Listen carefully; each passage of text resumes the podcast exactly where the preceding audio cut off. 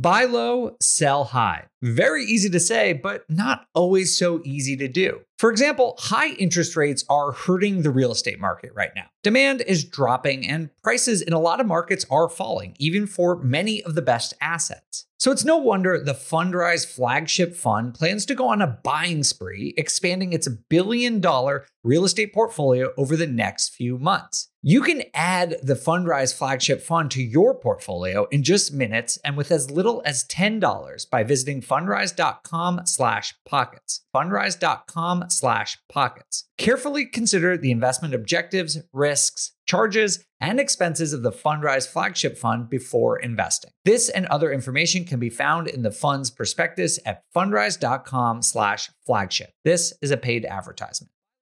eBay Motors is here for the ride. With some elbow grease, fresh installs, and a whole lot of love, you transformed 100,000 miles and a body full of rust into a drive that's all your own. Brake kits, LED lights, whatever you need, eBay Motors has it. And with eBay Guaranteed Fit, it's guaranteed to fit your ride the first time, every time, or your money back. Plus, at these prices, you're burning rubber, not cash. Keep your ride or die alive at ebaymotors.com. Eligible items only. Exclusions apply. See ebaymotors.com. The dream of owning a vacation home can be daunting. From finding the best guests, to the maintenance, to organizing the cleaners after every guest day, with Vacasa, they make that dream into a reality. As a full service vacation home management company with vacation homes in key destinations across the US, they know a thing about how to make owning a vacation home easy and profitable. On top of proactive property maintenance visits by professional local teams, a hospitality driven booking platform, and around the clock support, Vacasa earns homeowners an average of 20% more revenue from their vacation homes. Vacasa is always thinking of ways to simplify the vacation home owning experience by putting your home to work for you. If you're looking to make more from your vacation home, work with the reliable property manager, and finally have peace of mind, partner with Vacasa at vacasa.com slash biggerpockets. That's vacasa.com slash biggerpockets.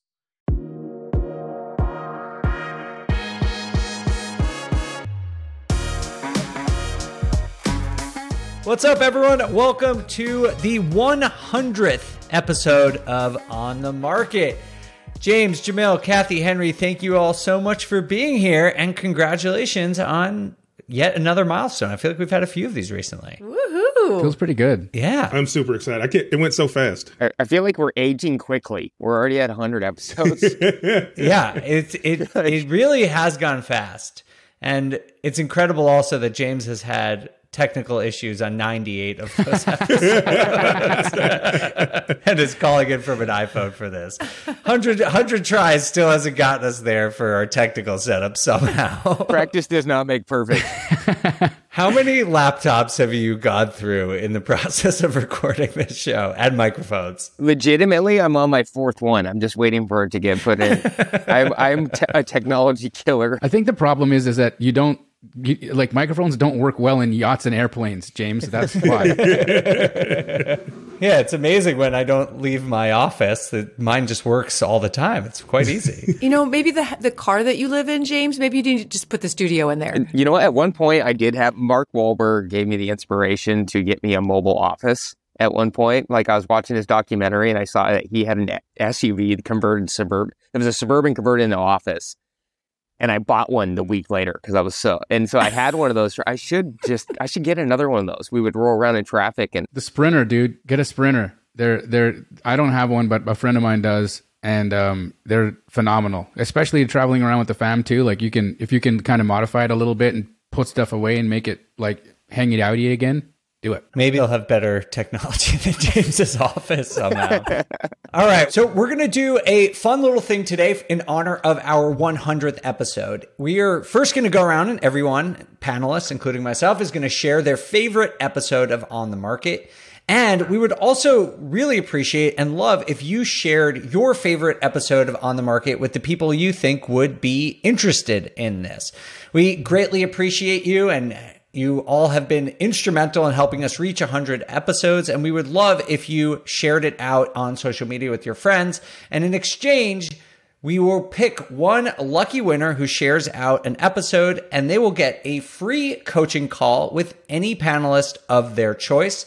All you got to do is share on social media, take a screenshot of that share, and then DM the Bigger Pockets Instagram account, and you will be entered to win a free coaching call with either Kathy, Henry, Jamil, James, or even myself. Everyone's like, oh, that's too bad. uh, all right. Well, Jamil, you seem very excited to share your favorite episode. So, what was it? Well, you know, interestingly enough, my favorite episode is the one I got to host. Yeah, because it was fun. It was it was it was cool to be in the driver's seat and to see everything that goes behind, you know, managing who's going to talk and like what it's all all about. But really, it was because I did win the debate at BPCon 2022, um, and so I deserved it. I mean, I think your definition of win is debatable, but I'll allow it. The audience spoke, Henry. I think he just said he won loud enough, and we all Oh. just went with it. Might have been. I think that's how I remember it. that was good enough. Okay, whatever. All right, Henry, what about you? What's your favorite episode, Ben? Uh, my favorite episode was episode number 62. It was called Home Buyers Are Getting Crushed. Are Landlords the Cause?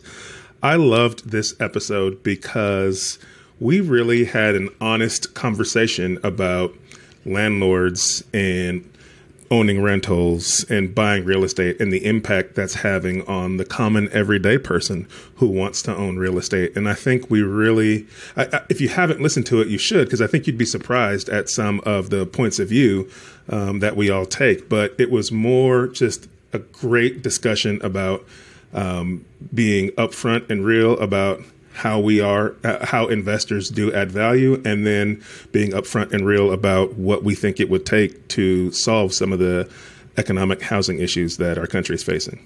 Yeah, that, that was an excellent episode. And uh, yeah, one of the cooler episodes we've done and a little bit different, just talking more about some of the ethics and uh, around real estate investing. Um, so yeah, definitely love that one. James, what about you? Well, this is an easy one for me because I am a diehard NFL fan and a Seahawk fan. Oh, of So course. But not only was it because we, we were interviewing NFL players, but mine is episode 76 why NFL players are buying real estate during a recession, or it says lifetime income after the NFL. Um, we got to interview Cliff Avril and uh, Devon Kennard, and it was it wasn't just because we were interviewing NFL players, it's because they were doing the thing on a daily basis. They are doing the same steps that every investors are doing. They were super disciplined, and it, and they were so articulate with what we were talking about. It was just by far my favorite episode. It, the the hour went on like that. I think we should bring in Michael Jordan next. though. I'm going for Jordan. do you do you have a connection? There- w- Sure. James just wants to talk to somebody on his financial level. yeah, he's he's bored with us. I mean, if you can get Michael Jordan, we will absolutely have him on the show and talk about whatever you and him want to talk. about. I, I, I would do my best to get Michael. I, I'm pretty sure we got a shot. The jump man. That would that would be awesome. Uh, all right, Kathy, what about you? Oh, there were so many, but I really liked show number 92. That's one of the deal shows. And it was just so interesting. It was live coaching with people doing real deals and getting different input from all of us. And we all had such different ideas and input because we come from different perspectives. So I loved it. I learned so much from the deal shows. Awesome. Yeah, those were very fun. If you guys didn't listen to those, uh, we did two of them one with residential properties and one with commercial properties uh, just a couple of uh, weeks ago. So you should definitely go check those out if you haven't already. My favorite episode, I had a really hard time choosing for this one, but I think it was uh, recently we had uh, Mark Zandi on to talk about Silicon Valley Bank. And it was a great episode, but it was also just sort of surreal for me because if you're a nerd and an economist, Mark Zandi's like pretty famous. Um, and I was like a little bit starstruck and I was like, how the hell did I get here? Like a, a year ago, I had never hosted a podcast before. And now we're talking to people who I've been reading and following for years. And it really just is sort of a privilege to talk to all of you on a regular basis and the incredible guests that we get on this show. So Thank you all so much for being a part of the show. Thank you all for listening. And we again encourage anyone listening to the episode right now to share their favorite episode of On the Market. Take a screenshot, send a DM to the Bigger Pockets Instagram account, and we will pick a winner to get a free coaching call. So we do have a actual episode for you today. We've we've already recorded. It's a lot of fun, and we are going to be talking about some really interesting headlines impacting the world of real estate investing. Um, some sort of controversial. I don't know if you'd say controversial, but there's a very good debate about these topics, um, and I think you're going to learn a lot about some of the really important things that are impacting investors around the country. So, Dave, are you saying we're going to keep it hundred? for the hundredth episode. nice. Yes, exactly. Well done, Henry. All right. Well, we've got a we've got an episode title now. eBay Motors is here for the ride. Remember when you first saw the potential? And then through some elbow grease, fresh installs, and a whole lot of love, you transformed 100,000 miles and a body full of rust into a drive that's all your own. With over 122 million parts for your number one ride or die, you can make sure your ride stays running smoothly. Brake kits, LED lights, exhaust kits, turbochargers, bumpers, whatever your baby needs, eBay Motors has it. And with eBay Guaranteed Fit, it's guaranteed to fit your ride the first time, every time, or your money back. Plus, at these prices, you're burning rubber, not cash. Keep your ride or die alive at ebaymotors.com. Eligible items only. Exclusions apply. See ebaymotors.com.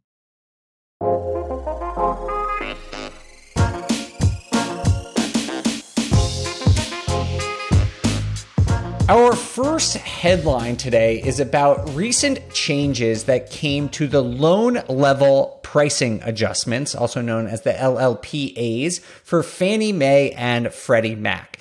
And before I ask you all questions about what's going on here, I just kind of want to explain a little bit about what's going on here. Every year, Fannie Mae and Freddie Mac, which are basically managed by a government backed entity, um, come out with new fee schedules. Uh, and it varies based on how much money you're taking out, the LTV. It varies based on the credit score. It varies whether you're doing a cash out refinance versus a purchase or a second home. There's basically all these different fees going on. And something happened that was pretty shocking, which is that fees for low credit score borrowers were decreased while fees for higher credit score borrowers went up. And this is very, very unusual. And I want to ask every, uh, talk about this in just a second. But there has been some commentary that now the fees for low credit score buyers are actually lower, but that's not actually true.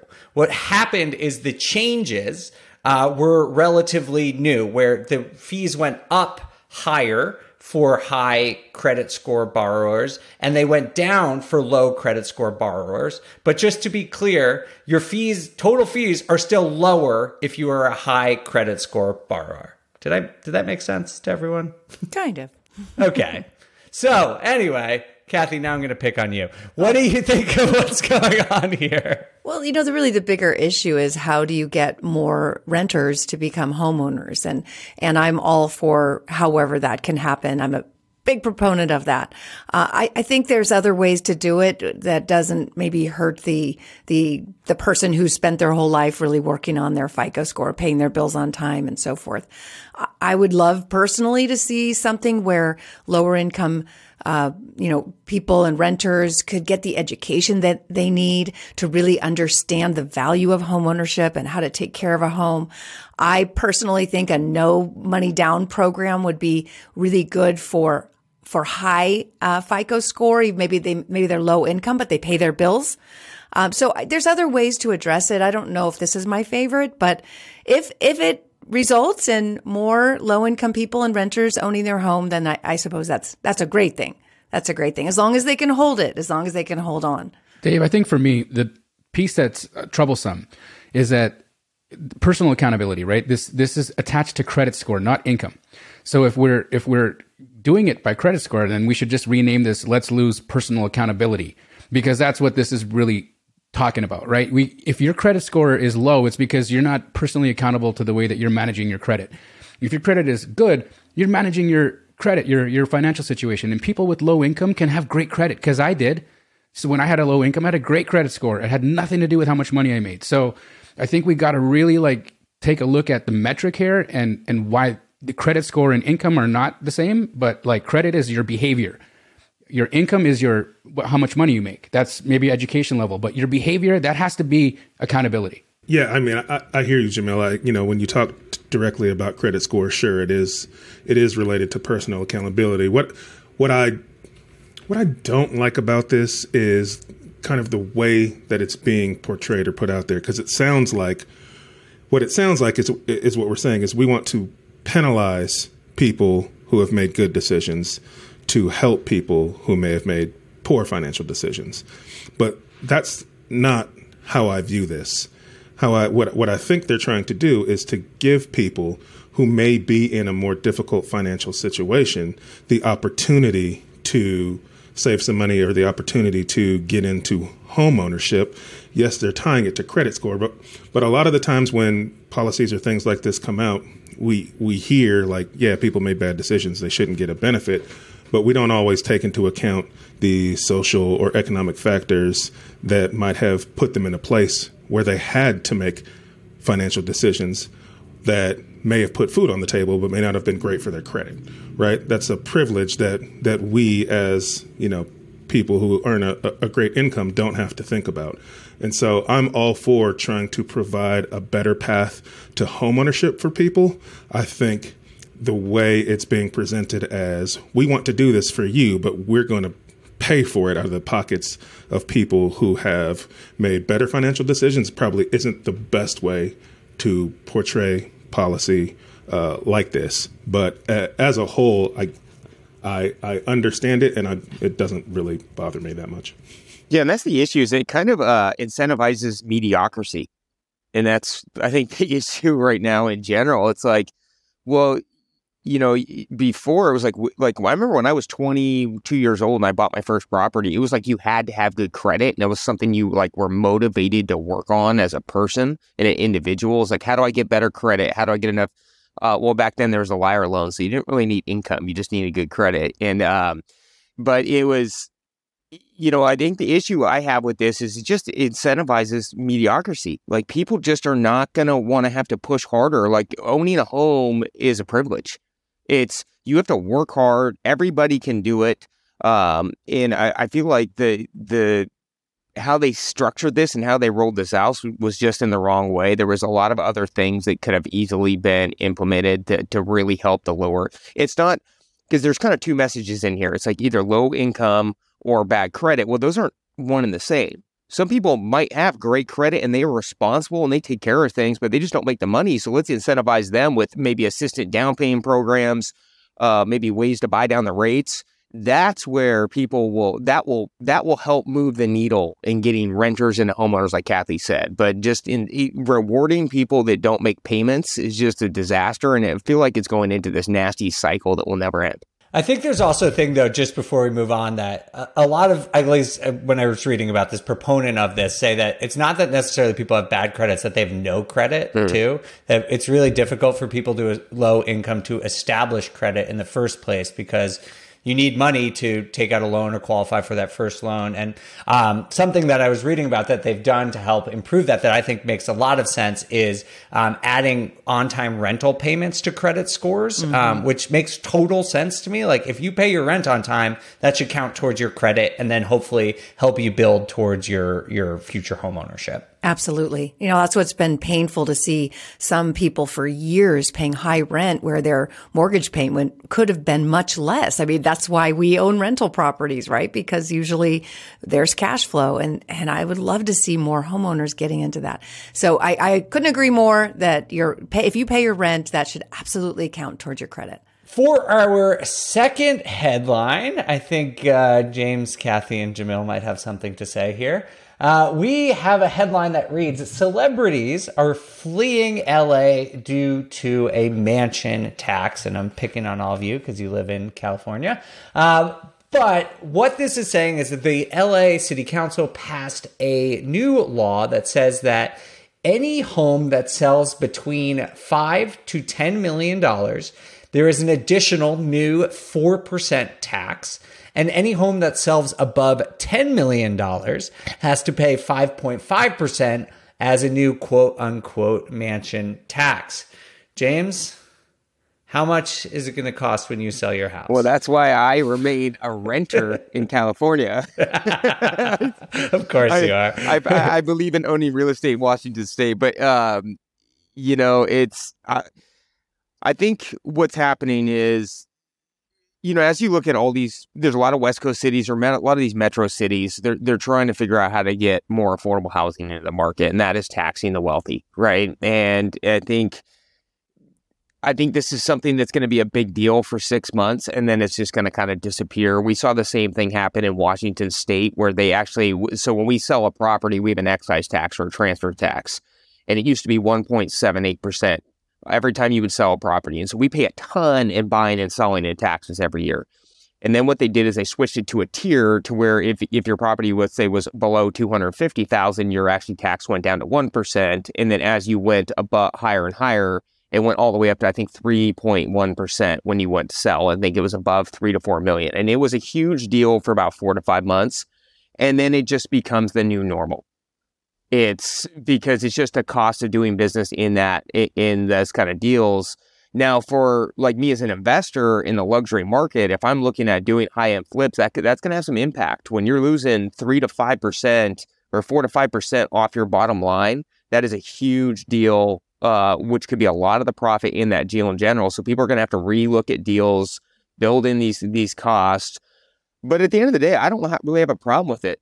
You know, it's it's just each city, each state can name what they want to uh, do. I have seen, you know, and I'm a capitalist. I, I I believe in market growth, but we've seen these markets grow substantially in the last two years.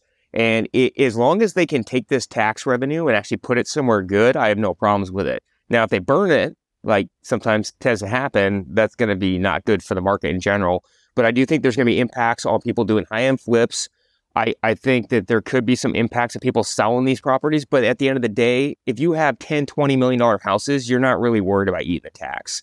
You've already paid so much in taxes. You're just going to sell that same property. I don't I don't think it's going to have that much actual impact in the market. I think just California's policies in general are making people with money leave, not the mansion tax. Uh, yeah, I think James made a ton of great points there.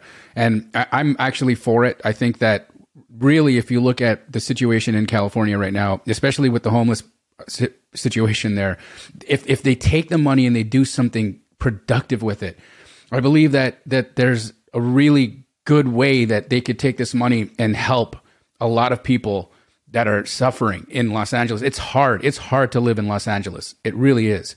And so, as long as like James said, you're using that money towards the right things. I think that it's a great thing. Now, the other point to that though is like $4 million isn't a mansion in Los Angeles.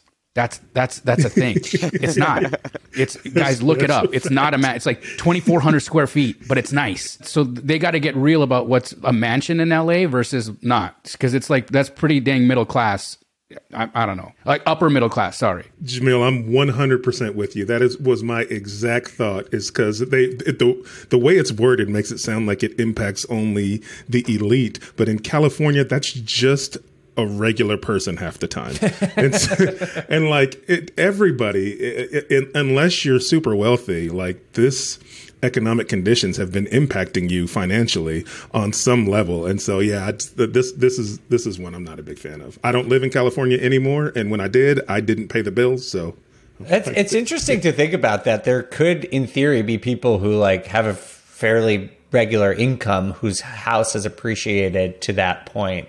And yes, they have a ton of equity, but it could just be some normal people who have uh, enjoyed the the huge appreciation uh, that has gone on in in LA over the years.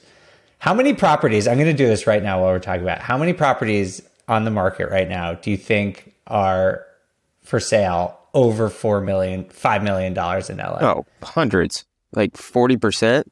really? LA is a pretty big area. It, it stretches a ways, but I mean, you got to be. I would think. I bet it's twenty five percent. Yeah, 25, 30 percent.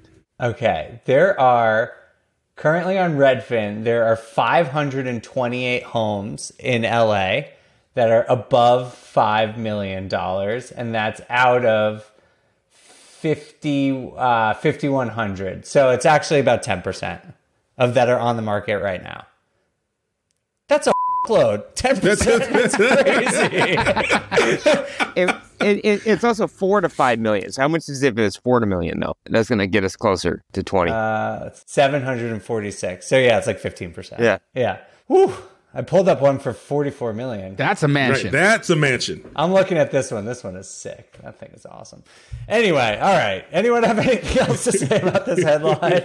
Oh, definitely. I have a, I have a lot to say about this headline. I, I'm really not too worried about the mansion tax. If you're talking about celebrities with $50 million homes, it's not going to make that big a difference. And honestly, I think most people really want to see a change in LA. If they, if they're going to continue to live there and especially in a mansion, they'd like to be able to d- drive down the, the street and, and have it be safe and beautiful. And that's not, that's not how it is. So, um, there's a couple of real big issues with this tax. One is that within it was, was hidden that it's also commercial property and, and apartments. Oh. Now that will impact the situation a lot because with a celebrity selling a $50 million dollar house or a 10 million or whatever, the, the extra hundred, few hundred thousand dollars in taxes isn't going to make the difference. But on a commercial property, it could. And on apartments, it could too. So all the while you're saying you want more affordable housing, you're making it less affordable with this tax by putting it on apartments. So that's, that's a big problem I have with it right there. And, and, um, Second, it's kind of what you guys have all been saying, but I, I was born and raised in California and I know that there's a mentality here that it's hard to change. Like it really has to start with, with the education of Californians on how to take care of our homeless people. And, and there's more, there's been more of a push to, you know, they have rights and absolutely they do, but are we taking care of them in the right way? And when we've really got evidence that most of the people on the streets have either mental illness or addiction issues, you can throw as much money at this as you want and as much affordable housing. It's not going to fix it.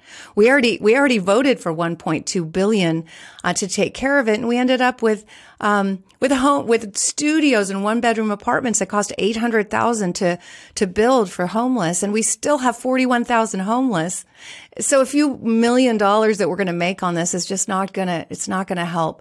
The real issue is how do we help people with mental illness and with addiction issues and and maybe not make it so easy to fuel that when you know, this is a very controversial issue, but it goes much deeper than this. And I really don't have much faith that this mansion tax is going to help. I think it's going to hurt it.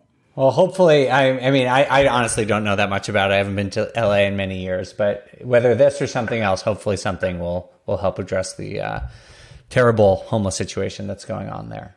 All right. Our next headline is about a startup that has been backed by some really high profile people, including Jeff Bezos and it allows you to buy fractional shares in real estate. It is called Arrived Homes, and it allows you to buy shares in single family rental properties for as little as $100. Basically, investors can come and they can pick individual opportunities that they're interested in buying on, buying in, and it has attracted over 100,000 investors so far. It's been making a lot of news because, yes, Jeff Bezos and some other really high profile people have also um, invested in it. So it's been making news. So I'm curious, Henry, let's start with you. Would you invest in something like this? Uh, me personally, I, I, I wouldn't, but only because I have an established business where I can I can source my own deals, and I I don't just invest for passive cash flow. Like I, I invest for the the positive impacts it has on my community, and I get to see, touch, and feel those things. You know, I I don't really get that with a passive investment like this, but I am all for more avenues that make being smart and investing your money no matter at what level you're at, more accessible for people. Because the more accessible it is, and the more education we can have out there for people to make smart financial decisions with their money, uh, I think you're going to start to see the wealth gap close. And um, uh, you know, I just think it's of benefit. The only the only thing that you you, you want to caution people is to you know make sure you truly vet these companies and these. Um, these funds that you're going to put money into just to make sure that you're not putting money into something that's going to go under and, and, take all your finances with it. There's a lot of um, fine print that comes along with investing in these things, and I would I would encourage anybody who's going to start throwing their hard-earned money into something like this to just pay a real estate attorney to go read that documentation for you and let you know um, what true impact it's going to have to you from a uh, uh, from a personal perspective, and that doesn't cost a ton of money to do. I agree with Henry. I think you know once you get past that whole legal situation and make sure that you can that it's a good document and hasn't been written in a funky way. Um, I think it's great because look, you might be able to take advantage of depreciation. You could, you know, you get uh, uh, other advantages. You get cash flow. There's things that are that come benefits that come with real estate beyond just just owning real estate, right? And saying I'm a real estate investor. The thing is, is that you know the average American right now is investing in their 401k or the stock market, or you know it's both, and and it, I have no confidence there. Guess what? I've never seen a, a house go to zero. I've never seen a house go to zero, but I've seen companies go to zero. I've never seen a house be a Ponzi scheme, but I've seen many companies be that. So I love this. I love the fact that we're giving people an opportunity to get into real estate at whatever level they are. It's accessibility. It's great. As long as that document's right, I'm all for it. I just would caution people of the overhead and these types of things. There is so, there's so many costs. I was just looking at Invitation Homes, which really, I, I don't know how it's really that different. You can invest in Invitation Homes as well, and they have rental properties and their return was, uh, let's see, 0.26. Um, so like a quarter um, per share. I, you'd have to look it up, but the returns are really not that high. Uh, so if you're going to invest in real estate, I would just say really do it yourself if possible. Start with an FHA loan. You could put very little down, rent out rooms, house hack. There's a lot of ways where you can make a much bigger return. With that said, the Reg A model is a model that any one of us could do. Any one of us could do something like this where you, it's expensive. It costs $50,000 or so to get a Reg A kind of um, fund going, but you can also do that and take a hundred or a thousand dollars from investors. There's so much management though of that paperwork and the payouts that again, the overhead I think is going to eat up all the returns. Anyway, I, I would say, I don't know about investing in it. Invest in your own property. Do it yourself if possible. That's, you're going to get a much better return that way. Yeah, there's a lot of waste in those funds. Like I've seen it's I would say if you're a newer investor, I would stay clear from this personally because a if you're a new investor, your whole purpose is to grow your gunpowder, grow your liquidity, and if you stick a hundred bucks in a fund, that's going to pay you a quarter percent. You're not going to make anything. So grow that that liquidity. Uh, the next thing is they just there's so much waste in these funds that where it would be better. Like I, I think the concept of investing in a single family housing fund is a good idea. You just want to make sure it's very segmented to one market so you get efficiencies in there because the more spread out they are, the more housing they are, the more liability and risk they have with construction, permits, leasing, and, and systematic breakdowns. The more systematic breakdowns, the less the return. I would just, you know, focus on smaller markets. I don't see this going anywhere. Single family homes across the nation is a nightmare. It's, I, I would, you know, st- stick in, you got to stay in a geographical location because once you start spreading out from West Coast to East Coast, the I mean, I've seen these managers that are running these things; they are not running them efficiently. Yeah, the big concern I have, uh, besides just someone investing, is this is the plan. Uh, You're going to see a lot more of this kind of institutional investing. They've already said they're probably going to get up to 40% of the rentals out there will be owned by institutional funds like this. So, you know, don't sit around and wait to buy your share because it will get bought up by somebody else. All right. Well, there, there, it is a, you know, if people don't have the money to put down on a on a full home, um, it is a, it is an option that you can get into real estate. But um, like some people mentioned here, there are other options to getting into real estate if you don't have a full down payment. Uh, you know, Fundrise, which is a sponsor of the show, full disclosure is an option. You can also buy REITs, for example, on uh, publicly traded markets. So if you are interested and can't, you know, want to get into real estate, you can do it. Um, a little bit there. All right, for our last headline today, we have news coming from Colorado where there is a new bill coming out that is uh, proposing something called just cause evictions. This bill would allow tenants to have the opportunity to stay in their homes after their lease has ended. Basically, it would be on landlords to offer a renewal of the lease provided that the tenant has followed all the rules with quote unquote substantially identical terms. Um, the landlords would be allowed to raise rate and raise rent in a quote unquote again reasonable sense.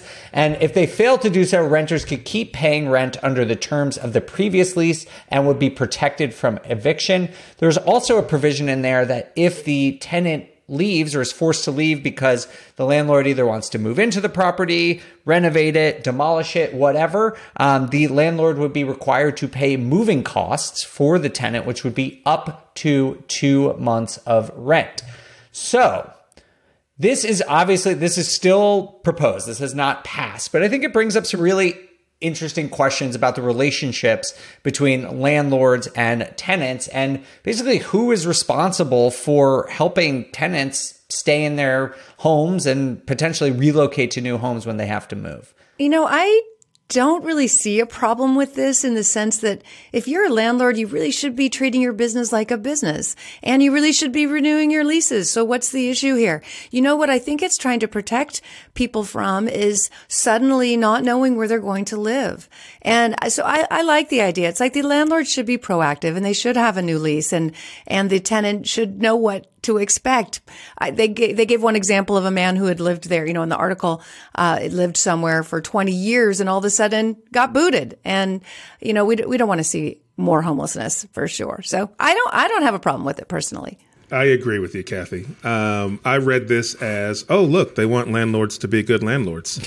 um, you know, I think landlords get a bad rap, but you're supposed to run this business in a way that protects your tenants uh, and not in a way that causes harm to them. And so these are things you should be thinking about as a landlord anyway. You should be proactive about um, what your rent raises are going to be and when you're going to inform your tenants about that. You should uh, understand when you might be looking to do a renovation or when you might be looking to sell a property. Now, I get it. Sometimes things come in, uh, things things change, right? Like this, the interest rates have changed. I have two properties right now where the interest rates have killed my cash flow, and I'm going to sell those properties. But I'm not just going to put a tenant out with like five days notice, right? Because I've because I've decided I'm going to sell those properties, right? It, it, I'm going to have to eat the cost of making sure that we we um, give them the proper amount of time to locate and find a new place. So I think it's going to force. I think something like this would just force landlords to run a better business, and I'm okay with that. So we've recently. I, I personally don't like this bill at all. I think I think what Henry and Kathy talked about is completely realistic, or um, in in that yes, landlords should have to run their business, and there should be a minimum uh, uh, notice of when people need to move out or vacate the property. The issue that we've had, like in the Pacific Northwest, is a bill starts like this and then it evolves into this massive change, which becomes very detrimental to landlords to the to the point where people don't even want to buy housing in in in Seattle right now. You know, because we had very similar kind of processes going, and then all of a sudden, about two years ago, they made it to where it, it just kind of evolved to where it wasn't just give the tenant notice of 60 days to vacate out. We have to give them four notice, four months notice to move out at that point. And if they don't, eh, if they opt to move out, we have to pay two to three months rent on the way out the door. In addition to, we can't raise their rent more than 10%. And some of the, in, in some of these properties are substantially below market rent. We're not talking like they're 5, 10% below. They're 60, 70% below market. And not only that, they're in properties that are very dangerous. There's a lot of really old buildings in some of these cities that have old wiring, old plumbing, and they're not safe for tenants to be in. And we're dealing with this right now in Seattle, where we have 30 people in a building that is a fire hazard. It's such a fire hazard, insurance won't even give us insurance on the building. And we had to get it through a back door from the previous seller. And it, it and but during this time, we're now dealing with 30 people that we have to move out and pay them four months' rent. And so, what this does is it starts to substantially erode the market, right? The first thing we had to do was offer that seller who had owned that building for 20 years substantially less money because we got to wait for a year to get through this process at this point. So, it's driving pricing down on people that want to sell their property later. In addition to, it just kind of creates this like all the people that we're moving out of there are very aware of this law and they are expecting this check immediately. So the issue is, is it just can get abused, and then all of a sudden it starts a snowball effect to where it starts locking the whole market, and because very detrimental for sellers, for investors, landlords, and you lose all the power to where you don't want to buy property anymore. And what that's going to start doing is just slow down these buildings that need a substantial amount of renovation are no longer getting buyers that are going to fix these properties. And we're going to have a bunch of old housing that's not safe, and you get stuck in this this kind of just wheel, this slow grinding wheel. And so I am not a fan of this legislation at all. I think it, it actually slows things down and makes it worse rather than improves. I 100% agree with James in that perspective there, just because I've seen the same thing happen in Los Angeles, uh, especially with multifamily property. And so when you've got homes that or prop, uh, you know apartments that have tenants in it that have been there for a long time and they do need substantial upgrades, they can't have it done and and that's dangerous. It's dangerous for the people. It's dangerous for the neighbors. It's dangerous for the community. Um, there's got to be a better way to do it. I'm I'm all for people being good landlords, but I think that they have to have look deeper into the situation and and give us just more opportunities for things like that. Like how do we deal with this? How do we deal with upgrades? How do we deal with you know real real situations that occur when um, you have these types of uh, you know things needed in a property? You know, to, to wrap this up, I I totally agree with points that James made and also with the point that Jamil just made. And I think it goes to show that like real estate is a symbiotic environment, right? What we do as investors affects tenants. What tenants do affect investors. What we all do affects our local city and the economy as a whole. And so making changes to something that one side or the other has to abide by affects everyone. And that's why I think it's so important that we all are involved in the conversations that are happening around making policy like this. Because, Jamil, you're absolutely right. I'm sure there are situations that are going to come up where if this was in, in, place here in Arkansas, where I would want to make a change to my property and feel like my hands are tied and I can't run my business the way I want to. And that's probably in part due to the people making the laws are only thinking of either serving one party or they don't understand those situations from landlords. And so we have to be more involved in going to city and community meetings and speaking up and asking for a voice, but not a voice to say only serve me, but a voice to say how can we all work together? And that may mean that some parts of running my business gets a little uncomfortable for the benefit of the people who are paying the rents. And that's okay, but it's got to be all of us working together. Well said. Yeah, I totally agree, Henry. I think that the, it's these types of policies have very good intentions in my mind and it really comes down to the the details because it's easy to look at this from one perspective and say like oh it's so easy just like let people stay. Or if you're a landlord you say like oh no that you can never do that. But there probably is a, a way that you can help people stay in their homes and have mutual benefit for bo- both real estate investors and tenants alike as long as those conversations are happening all right, that's all we got today, everyone. We've done it. We've done 100 episodes now. Yeah, Congratulations, everyone. If you like this episode, please share it. This could be the one that you choose to share with everyone. Screenshot and send a DM to the Bigger Pockets Instagram account. And we will also ask to please give us a review if you have been listening to this show since the beginning or if this is your very first time listening to On the Market. If you do appreciate the information and perspectives that you got here today, we would really be grateful if you gave us a review either on Apple or Spotify. It really does go a long way. For Kathy, Henry, James, and Jamil, I am Dave Meyer, and we'll see you for episode 101. On the Market is created by me, Dave Meyer, and Kailyn Bennett. Produced by Kailyn Bennett. Editing by Joel Esparza and Onyx Media. Research by Pooja Jindal. And a big thanks to the entire Bigger Pockets team. The content on the show on the market are opinions only. All listeners should independently verify data points, opinions, and investment strategies. The housing market is changing, and finding your way right now can be a bit tricky. There are rate shifts, there are confusing headlines, but at the end of the day, your goal hasn't changed. You probably still want financial freedom as much as ever. Well, the good thing is that experienced investors know it's not about trying to time the market, it's about the amount of time you have in the market. And if you're ready to get into real estate investing game, you can still do that. Or you can take your game to the next level by finding an investor-friendly agent. With BiggerPockets Agent Finder, you can find the right agent in just a few minutes. You head over to biggerpockets.com slash deals, enter in some details about what you want, where you want to buy, and boom, you instantly get matched with an investor-friendly agent who fits the bill. These local market experts can help you navigate the neighborhoods, analyze the numbers, and take action with confidence once and for all. This free resource is only available at biggerpockets.com slash deals. Get an agent, get the deal, and get closer to financial freedom at biggerpockets.com slash deals. That's biggerpockets.com slash deals to find your investor-friendly agent today. The content of this podcast is for informational purposes only. Past performance is not indicative of future results, and all hosts and participant opinions are their own. Investments in any asset, real estate included, involves risk. Use your best judgment and consult with qualified advisors before investing. Only risk capital you can afford to lose. Bigger Pockets LLC disclaims all liability for direct, indirect, consequential, or other damages arising from reliance upon information presented in this podcast.